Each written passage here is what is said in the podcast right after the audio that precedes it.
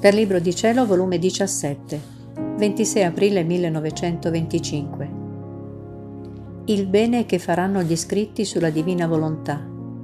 Gesù e la sua volontà sono inseparabili e questa rende inseparabile da Gesù chi si lascia da essa dominare. Stavo pensando tra me a certe cose sulla volontà di Dio, che il buon Gesù mi aveva detto e che le hanno messe fuori in stampa e di conseguenza girano per le mani di chi le vuole leggere. Sentivo tale vergogna in me che mi portava una pena indescrivibile e dicevo, Amato mio bene, come hai ciò permesso?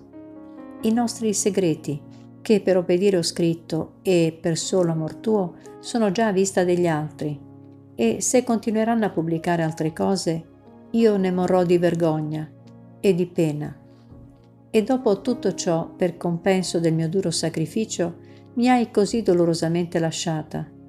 Ah, se tu fossi stato con me, avresti avuto pietà della mia pena e mi avresti dato la forza.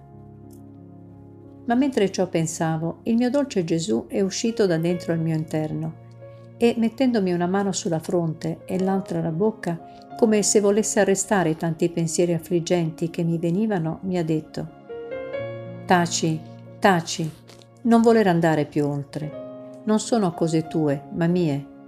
È la mia volontà che vuol fare la sua via per farsi conoscere. E la mia volontà è più che sole. E per nascondere la luce del sole ci vuol troppo ed è del tutto impossibile. Se la parano da un lato, essa sorpassa l'ingombro che le hanno messo davanti e, stringendosi dagli altri lati, con maestà vi fa la sua via, lasciando confusi chi voleva impedire il suo corso, perché se l'hanno vista sfuggire da tutte le parti senza poterla afferrare. Si può nascondere una lucerna, ma il sole non mai. Tale è la mia volontà, più che sole, e volerla tu nascondere ti riuscirà impossibile. Perciò taci, figlia mia, e fa che il sole eterno della mia volontà faccia il suo corso sia per mezzo degli scritti, della stampa, delle tue parole e dei tuoi modi. Fa che essa sfugga come luce e percorra tutto il mondo. Io lo sospiro, lo voglio. E poi che granché è stato messo fuori delle verità della mia volontà.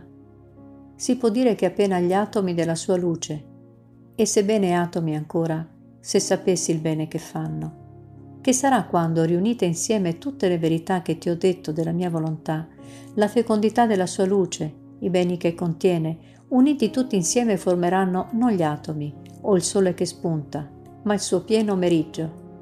Qual bene non produrrà questo sole eterno in mezzo alle creature? Ed io e tu saremo più contenti nel vedere la mia volontà conosciuta, amata ed eseguita. Perciò lasciami fare. E poi, no, non è vero che ti ho lasciata. Come? Non mi senti in te? Non senti l'eco della mia preghiera nel tuo interno, che abbraccio tutto senza che nessuno mi sfugga? Perché tutte le cose e le generazioni tutte sono come un punto solo per me.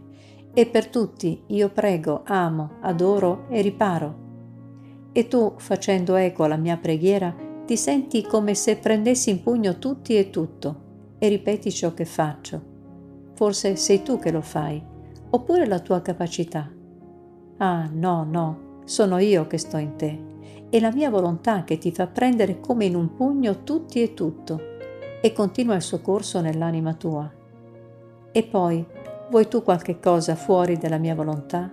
Che temi? Che potessi lasciarti? Non sai tu che il segno più certo che io abito in te è che la mia volontà abbia il suo posto d'onore, che ti domina e che faccia di te ciò che vuole io e la mia volontà siamo inseparabili e rende inseparabile da me chi si lascia da essa dominare.